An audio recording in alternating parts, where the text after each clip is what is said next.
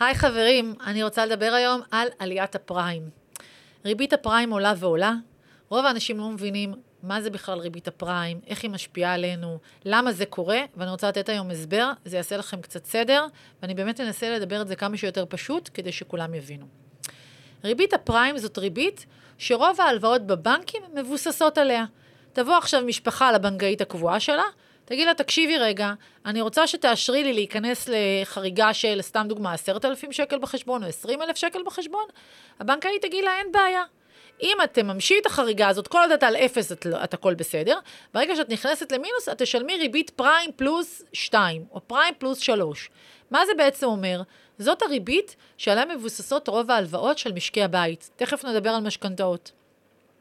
ריבית הפריים, ב-20 שנים האחרונות, הייתה במין גרף כזה, עולה, יורד, עולה, יורד, ובין 2015 עד 2022, הגרף היה ישר. מה זה אומר? שבסביבות מרץ 2015, נגיד בנק ישראל שהיה בזמנו, הוריד את ריבית הפריים למינימום האפשרי. מה היא הייתה? הייתה 1.6% לשנה. שזאת ריבית באמת אפסית. למי שרוצה טיפה יותר להעמיק בזה, אני פותחת סוגריים, ואני מסבירה שזאת ריבית בנק ישראל בתוספת 1.5%. ריבית הפריים תמיד תהיה שווה לריבית שבנק ישראל הכריז עליה בתוספת 1.5%. בזמנו מרץ 2015, ריבית בנק ישראל הייתה 0.1%, בתוספת 1.5% הגענו לאותם 1.6% שדיברתי עליהם. כל עוד הריבית של הפריים הייתה 1.6%, קרו הרבה דברים טובים. למה? כי משקי הבית שילמו מעט מאוד כסף על מינוסים, מעט מאוד כסף על הלוואות.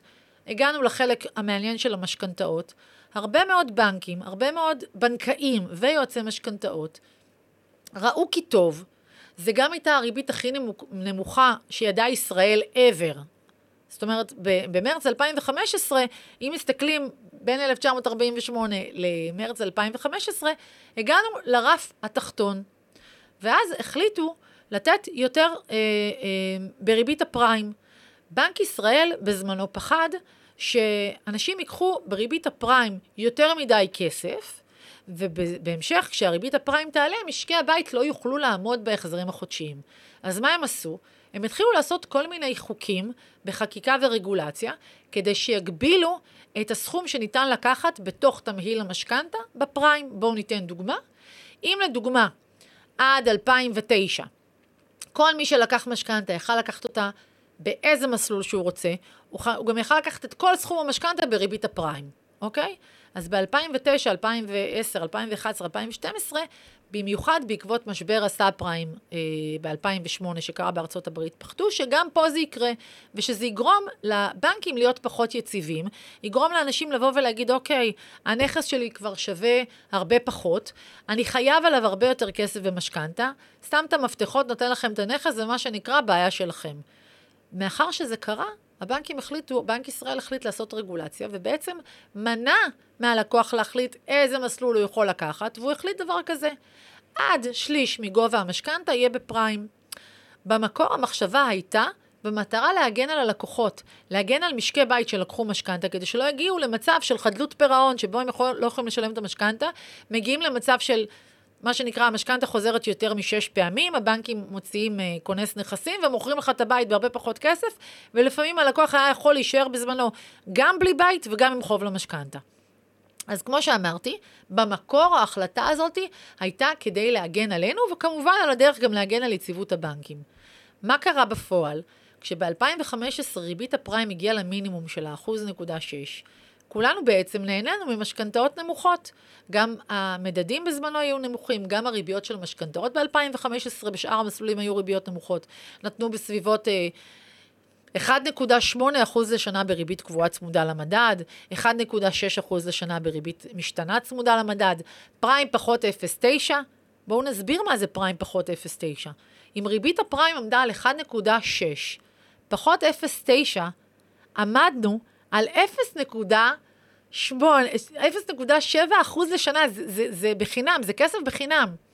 אז זה קרה גרם לכמה דברים. אחד, לקחת יותר כסף במשכנתה, כי ראינו שאפשר לקבל יותר כסף ועדיין לשלם עליו החזר חודשי נמוך.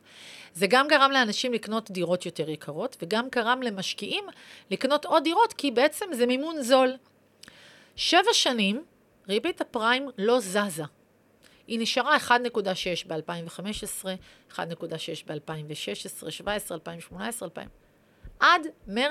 עד אפריל 2022, הריבית הזאת במשך 7 שנים הייתה נמוכה.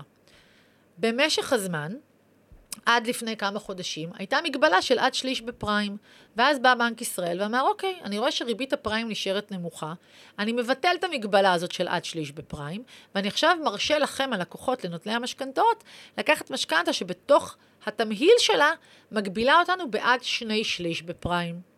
באותה תקופה, מי שעקב זוכר שבטלוויזיה יצאו עם איזושהי קריאה שאומרת, רגע, עכשיו רוב האנשים ירוצו לקחת 2/3 בפריים, זה לא החלטה נכונה. באופן אישי, אני חושבת שזאת הייתה החלטה מצוינת, כי למה לא ליהנות מאשראי זול כשהוא טוב? זה לא אומר שכל הבנקים או הבנקאים או יצא משכנתאות עכשיו ממליצים באופן אוטומטית לקחת 2/3 בפריים, זה לא קרה.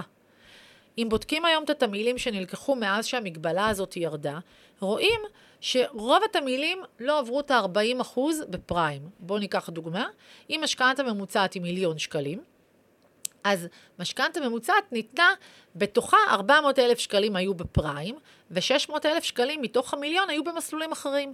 היו או בקבועה צמודה למדד, או בקבועה לא צמודה למדד, או במשתנה צמודה למדד, או במשתנה לא צמודה למדד, או בצמוד דולר, או בצמוד אירו, כל אחד ומה שמתאים לתקציב משק הבית שלו ולאפיון הפרופיל הפיננסי שלו. מה שקרה, ברגע שהורידו את מגבלת 1/3 בפריים ואפשרו לקחת 2/3 בפריים, מה שהבנקים נדרשו לעשות זה להגיד, אוקיי, עכשיו האחריות היא עלינו, אני לא יכול לתת לכל אחד שרוצה 2/3 בפריים את מה שהוא רוצה, למה? כי האחריות שלנו היא לצפות מה קורה עם ההחזר החודשי בהמשך. הרי כולנו ידענו, כל מי שמתעסק בפיננסים ידע, שריבית הפריים לא תישאר ככה לנצח. כל מי שאני נתתי לו ייעוץ, אמרתי לו, תקשיבו, אני מראה לכם עכשיו החזר חודשי מסוים, אבל ככל שיעבור הזמן, אנחנו מניחים שריבית הפריים תלך ותעלה. ולכן תיקחו בחשבון גם מה יהיה ההחזר שלכם בעוד 3 שנים, ובעוד 5 שנים, ובעוד 7 שנים, ובואו נראה שזה מתאים לכם לפני שאנחנו לוקחים את זה. עכשיו, אני שוב אומרת, לא כל נוטלי המשכנתאות מתייעצים עם יועצי משכנתאות פרטיים מנוסים, לא כל יועצי משכנתאות נתקלו עם בנקאים שיסבירו להם את זה, ויש הרבה מאוד אנשים שהתחילו בהחזר חודשי, שהוא כבר מה שנקרא על הקסקס עבורם. וברגע שריבית הפריים התחילה לעלות ב-11/4/2022, בקפיצה הראשונה שלה, כבר זה השפיע ב-200 שקלים, 300 שקלים יותר בהחזר חודשי. אנשים שמראש היו על הקסקס ככה בגבולי, הרגישו כבר אז את הקושי. אנשים שהתחילו עם החזר חודשי נמוך יותר, ונתנו להם את המרווח ביטחון הזה, היו במקום טוב, אמרו אוקיי, עלה לי, אבל אני עדיין יודע להתמודד עם זה. אז ככל שריבית הפריים הלכה ועלתה, מ-11/4 ועד היום, מאי 2023, יותר ויותר משפחות מרגישות את הכובד על הכתפיים שלהם, את זה שזה משפיע עליהם לרעה. כמו שאמרתי, כל אחד נמצא במקום אחר בחיים, עם תקציב אחר ומתמודד עם זה אחרת. יש כאלה שכבר קורסים תחת הנטל וחייבים לפרוס את המשכנתה מחדש, ויש כאלה שאומרים, אוקיי, אני עוד מחכה. אני רוצה רגע להסביר מה זה אומר שריבית הפריים עלתה. קודם כל, אני רוצה להגיד שאף אחד, גם לא הבנקים וגם לא בנק ישראל וגם לא הכלכלנים, הפרשנים הכי בכירים, לא צפו שריבית הפריים תעלה תוך שנה 9 פעמים. ידענו שהיא תעלה, רק שאף אחד לא ידע מתי זה יקרה, ובאיזה דחיפות זה יקרה, באיזה תדירות זה יקרה. מה שקרה בין אפריל 2022 לאפריל 2023, זה נדיר. לא קרה בהיסטוריה שריבית הפריים עלתה מ-1.6 תוך שנה ל-6%. עכשיו שתבינו, אם משכנתה ממוצעת של 1,000,000 שקלים, 40% ממנה הוא בפריים, מצאנו את עצמנו עם עוד 1,000 שקל בהחזר החודשי. ככל שהתמהיל שלנו הוא עם סכום גבוה יותר בפריים, ההחזר שלנו עלה יותר ויותר. מה עוד קרה במקביל? נכון, אמרנו שהפריים זה רוב המשכנתאות ורוב ההלוואות במשק ניתנות על בסיס הריבית הזו. אבל בתוך המשכנתאות יש עוד מסלולים, יש מסלולים שנקראים ריבית קבועה, ריבית משתנה. גם הם חלק מהתמהיל שלנו. במסלולים שבהם הייתה לנו הצמדה למדד, גם המדד התנהג ב-2022 בצורה מאוד מאוד חריפה ולא מאופיינת בשנים האחרונות. יוקר המחיה עלה, יש לזה כל מיני השפעות, גם השפעות מבית וגם השפעות מחוץ, שזה השפעות שקשורות למה שקרה בארצות הברית, בבנק, בפד, יש לזה השפעות של מה שקרה במלחמה ברוסיה ואוקראינה, יש לזה המון השפעות, יש לזה השפעות של משקיעים שהוציאו את הכסף שלהם מהארץ, יש מגוון רחב של סיבות למה הגענו למצב הזה, אבל יותר חשוב זה להבין איך אנחנו מתמודדים איתו, אוקיי? אני יכולה לעשות מי שירצה אם תהיה לזה דרישה פרק בנפרד, למה? יותר חשוב עכשיו מה אנחנו עושים במצב הזה. אנחנו נמצאים היום במצב, מאי 2023, שריבית הפריים עומדת על 6%, אוקיי? לכל אחד במשכנתה יש ריבית אחרת. יש מישהו שיש לו פריים פחות 0.2, יש לקוחות שיש להם פריים פחות 0.3, או פריים פחות 0.5, או אפילו פריים פחות 0.9. ולכן, למרות שהריבית של הפריים משפיעה על כולנו והיא על 6%, יכול להיות לי לקוח שיש לו עכשיו 5.1, ולקוח אחר שיש לו 5.5, ולקוח אחר שיש לו 6. למה? כי כל אחד קיבל תמחור שונה לפריים. אחד קיבל פריים פחות 0.9, אחר קיבל פריים פחות 0.2. לכן התמחורים בתוך הפריים גם הם שונים. גם הריבית הקבועה, שצמודה למדד, ההחזר שלה גם עלה, ולכן יש משפחות שלא רק מושפעות מריבית הפריים שעלתה, אלא גם מזה שהמדד עלה. המדד גם כן יכול לייקר לי את ההחזר החודשי ב-100 שקל או 200 שקל או ב-300 שקל בשנה, שאם לוקחים את כל התמהילים, את כל המסלולים שיש לי, ובכולם הכל עלה, אז אנחנו מוצאים את עצמנו לפעמים עם בין 1,000 שקל החזר חודשי שעלה, לשקל משפחות שלקחו גם 2 מיליון ו3 מיליון, ושם ההחזר החודשי יכול להיות שגם עלה ב-3,000 או ב-4,000, והשאלה היא מה עושים עכשיו? אז מה עושים כשהפריים עלה? גם פה אין תשובה אחידה לכולם. לקוח שבוא והגיד לי, תקשיבי שרון, יש לי יכולת לעמוד בזה. אני אגיד לו, רגע, תחכה. יכולת שבעוד שנה, בעוד שנתיים, יתאזנו הדברים, ואתה תחזור להיות בפריים מינוס 0.9, כשהפריים יורד ל-4% או ל-3%, ואתה במקום טוב עדיין.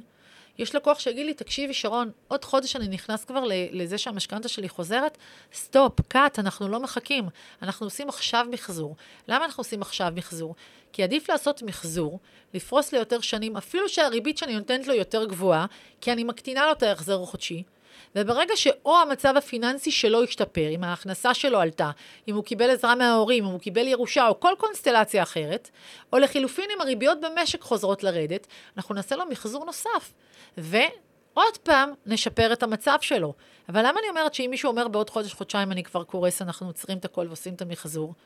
כי עדיף לי לעשות מחזור אני אתן לו בו ריבית יותר גבוהה ויפרוס לו יותר שנים והחזר חודשי קטן והוא יוכל לחיות את החיים שלו ברווחה, מאשר שהוא התחיל לחשוב לי, רגע, אם אני אמשיך ככה בעוד 30 שנה אני אשלם הרבה יותר כסף לבנק. נכון, זה נכון שאתה תשלם יותר כסף לבנק, אבל כרגע מה שחשוב לנו זה להוציא אותך מהקריסה הכלכלית, להוציא אותך ממצב שאתה יכול שיחזרו לך משכנתה אחת או שתי משכנתאות או שלוש משכנתאות, וחלילה הבנק יפנה לכונס נכסים, ואתה כבר תהיה מסומן כלקוח שלא עומד בהתחייבויות שלו, שדירוג האשראי שלכם ייפגע, אז עדיף לי לעשות את המהלך הזה, אבל המהלך הזה צריך להיות מתוכנן מראש כמשהו שאנחנו עושים אותו לשנתיים, 3 שנים הקרובות, עד שדברים יתאזנו, עד שמשהו ישתנה, או במצב הפיננסי שלכם כלקוחות, או בסביבת הריביות שיש בשוק, שהשוק יכול להציע לי. יכול להיות שבעוד שנתיים ימציאו עוד מסלולים, יכול להיות שבעוד שנה וחצי, שנתיים, ריבית הפריים תרד חזרה, יכול להיות שהמדד יתאזן, יכולים להיות כל מיני דברים, אנחנו צריכים להתאים את החליפה הזאת למידות שלכם. אנחנו צריכים לראות איפה אתם עומדים היום, כמה אתם מרוויחים היום, באיזה תקציב משק בית אנחנו עובדים. אולי, אם יש לנו עוד הלוואות נכנסנו למינוס ולקחנו עוד הלוואות, בואו נעשה מחזור משכנתה וניקח תוספת למשכנתה כדי לחסות את כל ההלוואות הקטנות האלה. לפעמים משקי בית עושים את הטעות הזאת ונכנסים. פה יש לי 30,000 שקל, אולי אני שוטר או מורה או בשבס, ואז יש להם את כל מיני הלוואות כאלה של דרך מקום העבודה שנראות נורא מפתה. פה אני לוקח 20, פה אני לוקח 30, זה יורד לי מהתלוש. עכשיו, בהתחלה זה נראה מפתה, אבל לאט לאט זה נהיה 5, 6, 7 הלוואות קטנות, שאם אנחנו סוכמים את כל ההלוואות הקטנות האלה, אנחנו מגלים לתדהמתכם, שאתם חייבים פתאום עוד 300,000 שקל מעבר למשכנתה, וההלוואות הקטנות האלה ניתנו לכם מראש ל3 שנים, או ל5 שנים, או במקרה הטוב ל7 שנים, וזה חונק, כי פה יש לי 700 שקל, פה יש לי 300 שקל, פה יש לי 200 שקל, ואנחנו לא יושבים אף פעם ועוצרים ועושים, רגע, סטופ, בוא נראה מה יש לנו עכשיו, איפה אני עומד? האם אני באיזה מפולת שלג שאני לא רואה אותה, כי אני בתוך סיטואציה ואני רק עסוק בלשרוד, או שאני במקום טוב. אז זאת הזדמנות מצוינת. יכול להיות, נכון שקרה פה משהו לא טוב לאף משק בית, וגם לעסקים, עסקים ניזונים מהלוואות על בסיס הפריים. בן אדם שקנה משרד או חנות, ואמר, אוקיי, אני אקח הלוואה, אני משלם עליה 5,000 שקל, אני אזכיר את המשרד ב-5,000 שקל, back to back, אני במצב טוב. פתאום מוצא את עצמו במצב שאומר, רגע, אני כבר לא משלם 5,000, אני משלם 6,000 ו-7,000, ובמקביל גם בבית עלו לי דברים, ופתאום אני מוצא את עצמי לא במקום שרציתי להיות.